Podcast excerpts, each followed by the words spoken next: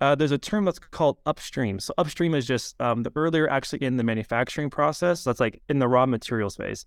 So in the version for us, upstream is like before we even touch anything, what's the raw materials? That's information. So information of Today, I sit down with Ray Johnston, who is one of the co founders of Right Hook Digital. Right Hook has over 100 employees and has scaled dozens, if not hundreds, of brands through Facebook, Google, and email marketing. Now, today we're going to be sitting down and talking all things operations on their email side. And I get to pick Ray's brain on more so what they do with product launches, what they do on the operations side, and how they reduce their design times for their email clients. There's so much that we unpack in this episode, so you don't want to miss it. I'm Nikita from AspektAgency.com. Let's get into the podcast. Ray, what's going on? It's a pleasure to have you on. I know last time we chatted was, I think, a few weeks ago after Agency Founders, and I knew after that I wanted to get you on and sort of spill the wisdom of what Right Hook's doing with their email marketing to my audience. So, how's it going?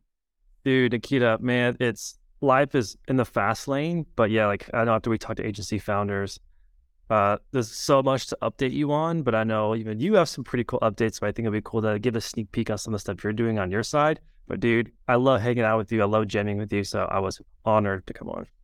Yeah, the last time we we had a call, we mainly just talked about operations, and nothing gets me more excited to talk than just like the numbers, the little performance improvements because I remember you mentioned that you guys are like tracking the amount of time each email takes to get made, and then you're optimizing around that. So, can you tell the audience a little bit more about what you're doing on that front? Yeah, that's a really great question. Me and you've talked so many times about this because obviously, like, that is everything, right? Like, we are email factories, for lack of a better word. Like, yeah. our job is to make converting emails for brands. And so uh, it actually started from a problem where we internally we have KPIs for different departments. Like we have to maintain a certain gross margin. I, thought, I know I'm getting kind of nerdy here, but that's for us to make sure we hit the profit that we want. And so the problem actually started from we were at capacity, but we weren't hitting the margins that we wanted. And I remember it was actually me and you. I think we were like the um, the greenhouse lounge and you're like, bro, like this is what I'm doing. Like, holy crap, I have a problem. I was like, I have to owe you a big thanks because like you helped identify I need to fix it. So now to fast forward to where we are now, I was like, okay, like how can I fix this problem? And I was like, well, I'm not a designer. I don't know really and realistically what is good and what is bad. So I think I told you this agency founders. I asked my all my design team, pretty much everyone on the my retention team, but especially my designers, I said, I want you to record your days. I, I just want you to sit in front of your computer. When you start your work, hit record on Loom and just go. And so I watched 30 something hours of footage of them just designing how they do it. Cause I want to like, even though I'm not a designer, I suck at Photoshop. I just wanted to see what they did. And so by that, doing that, it allowed me to see, okay, how long on average does it take to do some of these tasks and to make a mock up, to do a revision? So it gave me a baseline so that then I was like, okay, now what I'm going to do is I'm going to then track, we can get into this later, I'm going to track um, the number of mockups, revisions, external, internal, so I can like get a really good gauge of like what, what is capacity, known capacity, and future capacity. So like that was kind of the start of it. And then by doing that, allows me, okay, now I can experiment. How can I get that time it takes to make it down? Dude, absolutely. I remember when we talked about it, you had that big problem of just employees feeling like they're being overworked, but like the margins weren't there. And I'm like, this is, there's something there's something wrong going on here. And it's either the designers aren't having the most efficient workflow, which, you know, sometimes when you're doing a lot of the work and you're always improving yourself, sometimes you, there's a big disconnect from what you're improving on versus what the designer is improving on. Maybe the designer doesn't have that exact same lifestyle or drive that you have of like constantly iterating and making minor tweaks all the time. So you kind of have to introduce that in, in a forceful way, but also in a way where everyone benefits and where they see the benefit and adopting that process. And I think the recording, as well as watching over the recordings without making it seem like it's micromanage is a really good way to do that. And I it it's almost like you should have done this a little bit later because Loom just introduced like watching it beyond 2x speed. Oh, dude, I know. Well, I think was it you that told me, bro? There's like plugins you could use to watch yeah. it faster. So yeah, I was like, dang it, that would have saved me hours. yeah. But the thing is, you had the either way, you would have been s- still spending like hours of watching these recordings. So it still had to get done. But out of all of those things, what did you see that was like the biggest bottleneck on the design side? That's a great question, and uh, me and you talked about talked about this before. And so uh, I'm going to use a Toyota Lean terms because we've really got switched on to lean manufacturing and Toyota Lean. So at this point, you're turning into D. I know, right? Well, I mean, he's my partner, so you, we talk about this stuff every day, all the time. So uh, there's a term that's called upstream. So upstream is just um, the earlier actually in the manufacturing process. That's like in the raw materials phase. So in the version for us, upstream is like before we even touch anything, what's the raw materials? That's information. So information of when is the campaign, what are the details of the campaign, when is the schedule time, what are the details of that sale, and that campaign. It's like that's like upstream for us before we actually touch like the materials. So the biggest bottleneck right there is actually way upstream, and that's getting the right information at the right time and all the information at the right time. Because uh, how how hard is it if I start on this thing and come to realize all the information wasn't present to me or the information changes. So I have to do that rework. So that was a that's a big bottleneck that we're actually in the process of fixing right now. Because also for us, all of our brands are on multi channels, so they're either on like a paid social or Google or retention. So also the, the coordination piece is kind of a nightmare, but we're yeah. we, are fixing it. So that, that's step number one. That's where a lot of the information, the problems come from. Uh, and then step number two was getting the right expectations and preferences from a brand of what do they expect for example, like we do a lot of fashion and they come to realize it's not just the photos that brands put in their creative asset folder that you can use. It's, well, I actually like models that look like this, and I actually like it to look like this and from this angle. So if you don't get the information in the beginning, it's going to cause a lot of rework downstream. So getting that, that's something we're tightening up on. Uh, getting really, really clear, showing, okay, what photos do you like? Why do you like it? Uh, in this situation, do you like it? And if it's in this situation, what don't you like about it? Just like to get as clear as we can. And then the other part is, and this is where I'm get really nerdy. There's a term from Toyota called heijunka. It's Japanese, yes, but it's called heijunka, and it means leveling out the workload. And why that's important is because it keeps from your people from getting way overworked and not worked enough. And because the problem that we had after watching all everything, and I mapped out when they get tasked, and I actually can see, okay, wow, some days they're like way overworked, and some days not very little work, and some days whatever worked. But then when you ask them, like, can you handle more? Like, no, I'm stressed.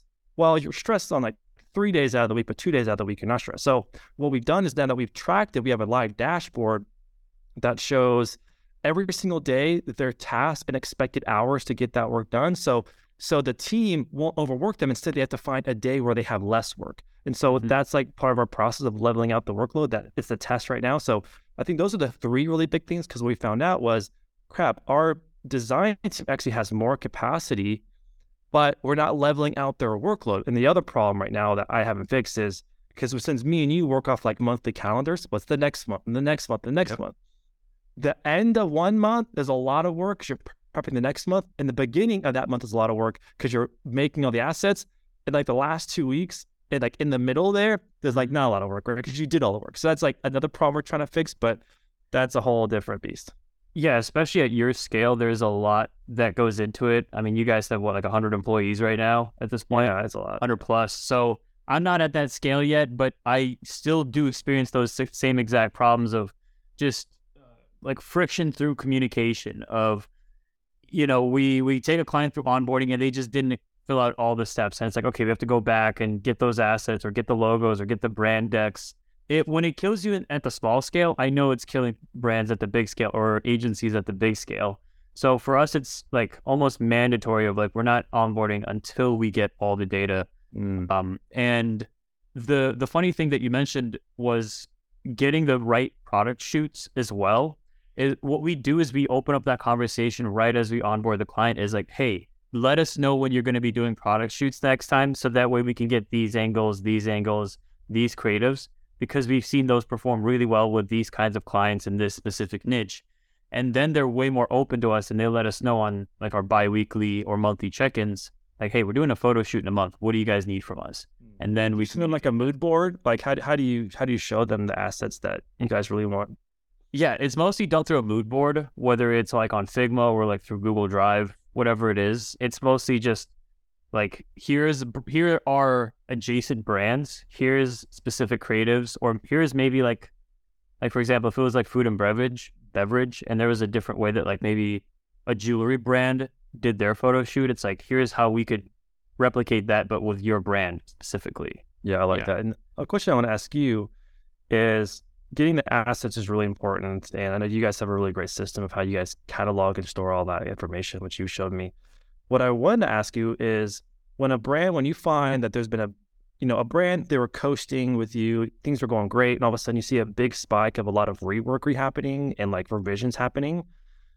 What are some tried and true tips that you have found to go back and like identify, okay, why would he have so many revisions all of a sudden? Yeah, that honestly depends on the client and what like if it's a niche specific client, like where they need to update it because of seasonality, I understand that. And that's something that they would explain to us during the onboarding stage or like during their yearly calendar. Because a lot of big brands, and it's mostly big brands that do this as well, they have like a yearly marketing calendar that they put out and they're like, okay, cool. In March, we're going to be, this is the season for this. We're going to be redoing things there. So we kind of know a heads up of like, okay, we have to make our flows a little bit revised towards that seasonality. But uh, when it comes down to just out of nowhere, it's just having a conversation with the brand owner or the uh, the marketing, um, the director of e-commerce or director of marketing. It's like, hey, why are we doing this? You know, this has worked really well. And we had to do this recently for a client that we had like we offboarded, and then they're like, hey, we also have these credits, and we we want to rework all of our flows or use these credits to rework our flows. And the flows were performing great. They're generating a, like 20% of revenue. And and I wanted to have a good relationship with them, especially with their interim CMO. We have a really good relationship. So I'm like, okay, we can take care of it. We just usually like for most of the t- it's a tough question because most of the time we say no, but just to keep the relationship good, we we took on the work. And it wasn't until like halfway through January that we finished it. They were offboarded in November. So. Um, uh, it's funny you say that. I was triggered a little bit when you were mentioning that because this is something we faced recently. I'd to get your take on it because this is super debatable, and I love to ask debatable questions or hot, hot topic questions. So, a brand, a funded brand that we worked with, had a great relationship, but frankly, they changed direction. They wanted to go from D to C to wholesaling because like mm-hmm. that was working best for them. Completely okay. And so they actually asked when they left, they said, Hey, can you send us all the creative assets that you made for us? So for us, I know for us, we make a lot of the assets in Photoshop. That's just how we make the templates for our emails. So they ask for all of the Photoshop files. Some people would, would not be okay with that, but I say, you know what? What's best for them to set them up for success is for me to give it to them. And now, like, they're self sufficient. So we made that call. And that's something that we're, we're more okay with if a brand asks, we'll give you the raw assets because like what's what's best for you is that you're self-sufficient. But other people I've asked, like, dude, no, like that's like your IP. I'm like, yeah, but what's best for them? And for us, we made that choice to do what's best for that brand. It's funny because that same exact brand that I just mentioned asked the exact same thing. Oh, nice. Yeah. All of our stuff is done through Figma. So it's basically the same thing as Photoshop, just more collaboratively and they're like, "Hey, can you send us all the raw Figma files?" And I was like, on the call, I'm like, "Yeah, sure, we'll send it over." And then in the DMs, my main designer, like my senior art director, is like, "Dude, why did you do that?" I'm like, "What do you mean? That we're just sending them over the the design files so that they can finish things up when we when our contract's over." And she's like, "No, you do not do that." It's because she's been in the design world for years and years. It's a no no in the design field, especially like for branding agencies. That's a big no no. Yeah, so I'm like, okay, break the situation down for me. And she's like, yeah, it, it wouldn't make sense because that's our, again, IP and it, and so on and so forth. So I'm like, okay, that makes sense. I'm like, what's the compromise here? Because we would still want to give it to them. She's like, well, charge them. So I think yes and no. Like, yeah, we can give them the IP, but it would require like a payment, like a one-off payment for the rights to that IP because we honestly we made it, and our contract states that all the all the property that we do create for the client the finished product is the client's work, but the raw assets are, is our work. And if they want the raw, raw assets, they would have to um, pay for that. Yeah, and I think th- I think that's a really fair middle ground because I know it's very contested, and my my design team had the same concerns. It's like, dude, like that's like RIP, like how we design and why we design and our frameworks and like our spacing, like our layouts and things like that. Yeah, so I want to ask that question because it, it was very debatable. And the other thing you said also that kind of triggered me was I, I think there's a I, I um, an assumption that email is set and forget. And I know you probably you're probably like, oh my gosh, this conversation again. right. It's set and forget. Okay.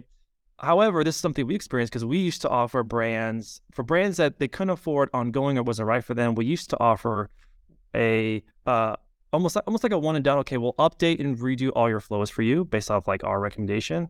But we actually quit offering that for the same reason that you had to go through is because we found out that yeah, it would it would crush for a quarter or a couple quarters, but it's not set and forget. You have to update it. You have different drops, different collections, different images. Like you have to always be updating and testing and iterating because otherwise it's gonna be diminishing returns. No, dude, absolutely. There is so like we're trying that offer out for some of the I guess more startup brands that like just need to have like the three core flows, but they want it to look really good and offer a few campaign templates on top of that. So that way at least the brand owner can self-sufficiently make these emails without spending like 10 hours in Canva and you know sending everything out that that way or sending it out as a full image and hurting their deliverability. Um, in that case, honestly, I think the best play to like if it's a startup, it makes sense. But if they're a big brand, like at least doing like 50k plus a month, like they need to constantly update it because especially in you know D2C changes every 90 days, it only makes sense to consistently update, if not I wouldn't say three, like every three months is a little too often, but at least once a year or maybe you're a fashion brand though. Three months. Oh, fashion brand. Because like eh, eh, because every quarter you have like a new drop, like a new season. Yeah, there's a reason why we were kind of like shying away with working with fashion brands. Way more work than any other industry. I can tell you that. We had this one client over like they worked with us from April, I think, till October, and we had to end the contract because of the amount of work that was required to fulfill for them because a lot of it was like we want to elevate the brand or whatever that means, uh, or the branding. It's on it's not on brand, even though it's exactly what they sent out before. Or like, why are we sending out the same email? Um, anyways, I don't want to complain too much, but the fashion brands are a very uh, there's a lot of hand holding that's involved, and I think some people have the guts for it, maybe like like you guys, but I don't personally. Yeah, it's mainly mainly because we we grew our agency on the back of uh, really good fashion strategies and you know, really well really good at doing product drops and um, new releases limited edition collections like we're really good at so we we we still like it because it's a really great strategy that works consistently and so it but it is a lot of work like having a, a fashion brand like you have to survive off of new drops and new collections and different season styles. Like that is like how you're doing assets all the time. You have to, yeah. So like same thing for our Google team or attention our paid social team. It's we have one brand that they probably do a drop every two weeks. So you can imagine, Jesus. like it's yeah, it's it's a lot, but I mean they they crush it as well. So that's kind of the, that's the downside to like have a really good thriving fashion brand. But uh, a question I want to ask you. So this is an interesting one. So I put this on Twitter. Is we always do we always we're doing constant testing. I we noticed something that for some reason, for one of our brands, there was a massive spike in send times from mid afternoon to night to the point it was like 60% increase in conversions. Because we always we'll test different send times and then we'll let Klaviyo kind of optimize based off the send time from there and we'll go through yeah. recommendation. But we like turn that off and say we're gonna do it manually. And we saw that we're like, holy crap, like that's massive. Are you guys seeing anything like that in the difference in the send times right now? Not in that specific order, because I know it was like a skincare brand, right? Yeah, it was this acne. Yeah, they sold acne products. Yeah, I remember seeing your tweet on that. I don't think we've seen such a big like 60% like, whoa, that's crazy. We haven't tested that out where it's like, okay, sending the emails in the nighttime versus sending emails in, in the afternoon. Most of our send times is either in the morning or in the afternoon. But mm. now that you mention it, I would have to test out the the nighttime sending because if there is a huge difference in purchases, and I think it also depends on the niche. Uh, Absolutely. Yeah. Yeah, because with skincare, I think it makes sense because like a lot of people when they come home from work, they can t- like by that point like your makeup wears off or like you start to see those blemishes because of like stress at work. Like and you might be hitting on those pain points right away, or you could have just hit them at the t- at the moment where they're just at home and chilling on their phone. So either one of those, I think, is just worth testing. And I think for us, we have a client in the dental niche where we might have a really good success rate there. So I'll definitely test that out and get back to you. But what are you guys testing right now? What's working for you guys? right now we're testing a lot on colors. So like making sure like the colors and button placement uh, on the email side of things. So making sure that the emails are still on brand, but there's enough of a contrast on the email so that you know, like visually, you're directed to the call to action. I have a question for you. Again, another highly contested topic. For some of the brands that we have that are very precious about their branding, they're adamantly against uh, CTAs that are against their color palette. Mm. However, testing shows that drastically different CTAs can have significantly different results. What is your stance on that? I think I usually go with a brand on this because yes, it does affect it, but you can also manipulate it in a way where it can be off brand but on brand. Like it can still be like what would you what do you call it? like if they have a dark color palette, then you can still have like a dark call to action with just a white text or like a white te- or a white button with the dark color palette and vice versa. Um, I'd say when it comes because it wouldn't make sense to just have like a highly red, like a big red button. Um, if anything, I, I think you put up a in the Geek Hub channel. I think you put this up maybe a few months ago where the button was like outlined. It was like a solid button and it was outlined. Like there's different ways that you can still manipulate the um the call to action to still be on brand, but you can still be it can still provide like a high click through rate, like like you mentioned in that Slack channel. And that's also something that we play around with. Mm, now, you mentioned something about product drops. And I think that would be like a really good sign off um, on the podcast is I really want to get your take on how you guys handle product drops. Is there anything specific that you guys cover when when you guys do those, especially for that client that does them like two two times a week or. Every two weeks? So we actually funny you say that. Uh, our we actually had our retention team meeting on Wednesday, and there's a new addition to our product drop strategy that we tested that's verified that's crushing. I'll, I'll give you the full uh, download right now. So uh, every product drop, it always has, you can call a VIP list, you can have a secret list, like whatever the name you want to come with, I don't care. But we always have those because we always believe in adding psychological triggers. So some of the ones that we do is if it's limited edition, we talk about it's never going to be released again. Or if it's a, one of my favorite psychological trigger ever is when we ask the brand, how many SKUs or how much inventory do you actually have on this drop? And they're like, we have a thousand. Like, okay, cool. So we'll, put, we'll put in the messaging, we only have a thousand of these, but we have 30,000 of you on our list. Sign up if you want to be the first person to know when it goes live. Because now it's like, oh, I want to be one of that 1,000 people. Yeah. And then as it gets closer, we're like, oh my gosh, we have like 2,000 of you signed up for the VIP list, but we only have a thousand of those. You better add it to your calendar right now. So we have a um, add to event. It's a it's an app that you can do where they click and it adds to their calendar. So you get a oh. yeah, so you get like a notification from your calendar. Plus, we'll let you know when it goes live. So we try to get them to add it to their calendar, get their phone number, get obviously their email address, because we want to hit them in every place. Get their mom's phone number so they yeah. can remind them. One thing we haven't we have we can't figure out yet is like what's a great way to do like refer a friend besides just forward this email along. Like we want to find it's like a like a group platform where you can like send it to tags and like automatically uploads into your contact list. We just we can't figure that part out yet, but that's like another strategy we want to test. But the one that we do is as soon as they sign up for um, that list to be the first to know, what we do is we send them another add uh, add to calendar event uh, as part of a sequence of like, okay, here's the TDLR. You want to do this because this many people signed up. Make sure it's on your calendar because if it's on your calendar, you're not gonna know when it goes live. And so just by doing that, a recent drop that we did, uh, I think we saw like an 18% increase from the previous drop just mm. by changing that one thing. And so that's like really it. Besides, once they sign up, there's a few strategies around like how to keep the hype. And the hype is more around we work with the brand, say, okay, when they sign up, how can you keep them super pumped? So our analogy is we think of it like going to a party, like around Christmas time. It's a great analogy. Around Christmas, there's like Christmas parties everywhere, right? But then how, which party you choose to go to? What's the one that you're most excited about? And so you have to stay top of mind. And as it gets closer to the party, you release new information like, oh, oh by the way, guys, the first five people order are gonna get a free gift card. And they, as it gets mm. closer, it's like, oh, by the way, guys, um, this this pattern that we're dropping is so unique that actually took me two years to make and like ten thousand dollars. So just adding story, like the, yeah, the feeling of the value to it to keep that front of mind hype. And like honestly, man, that's pretty much it. And but it's the the secret sauce is the psychological triggers, making sure they add it to calendar, getting their phone number, and then keeping the hype once they sign up for it. Like really that is a secret sauce. The calendar strategy, like no one talks about it, but it's so huge in in the performance side of things because we did it for what we were just testing out the strategy for Black Friday, Cyber Monday for one of our hmm. clients. Nice. Killed it because it's like no one like no one else is adding calendars to like to emails because like why would you?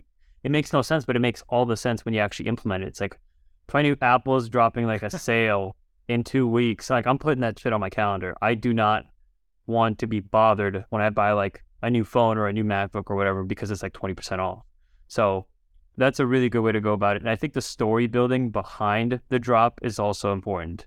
We had this with a consulting client of ours. They dropped like um, a hunting vest for like it's a limited edition hunting vest collaboration with like another big brand. And they they're like, how do we hype this up? I'm like, well, talk talk about the story, talk about what went into making this vest, what ma- what makes it special. Like you guys haven't collaborated in like ten or so years, so like you know, it's a once in a decade opportunity, things like that. Really um, get the people going. Yeah, I love that. And like, collaborations, I think, is something people don't do enough, especially if you can do a collaboration with like list swapping as yeah. well. That right there, that's a great way to only grow your list, get new customers. Uh, I don't think brands do that enough. No, absolutely. It's another one of those like marketing channels that's just like swept under the rug, and only the ones that know they know. So last time we did a brand collab was actually um, it was with a um, an urban clothing line brand and a brand that sold wigs, mm. and it freaking slayed. It was it was a great collab, and why it worked so well is because their audiences are very comparable, very much the same, and like they they weren't competitors, but they're actually um, complementary products mm. that their target market, and that was a great one. Another one we did too was we did a luggage brand and a high end watch brand. So the luggage mm brand, high end pieces with like high end pieces of watches, very similar audience.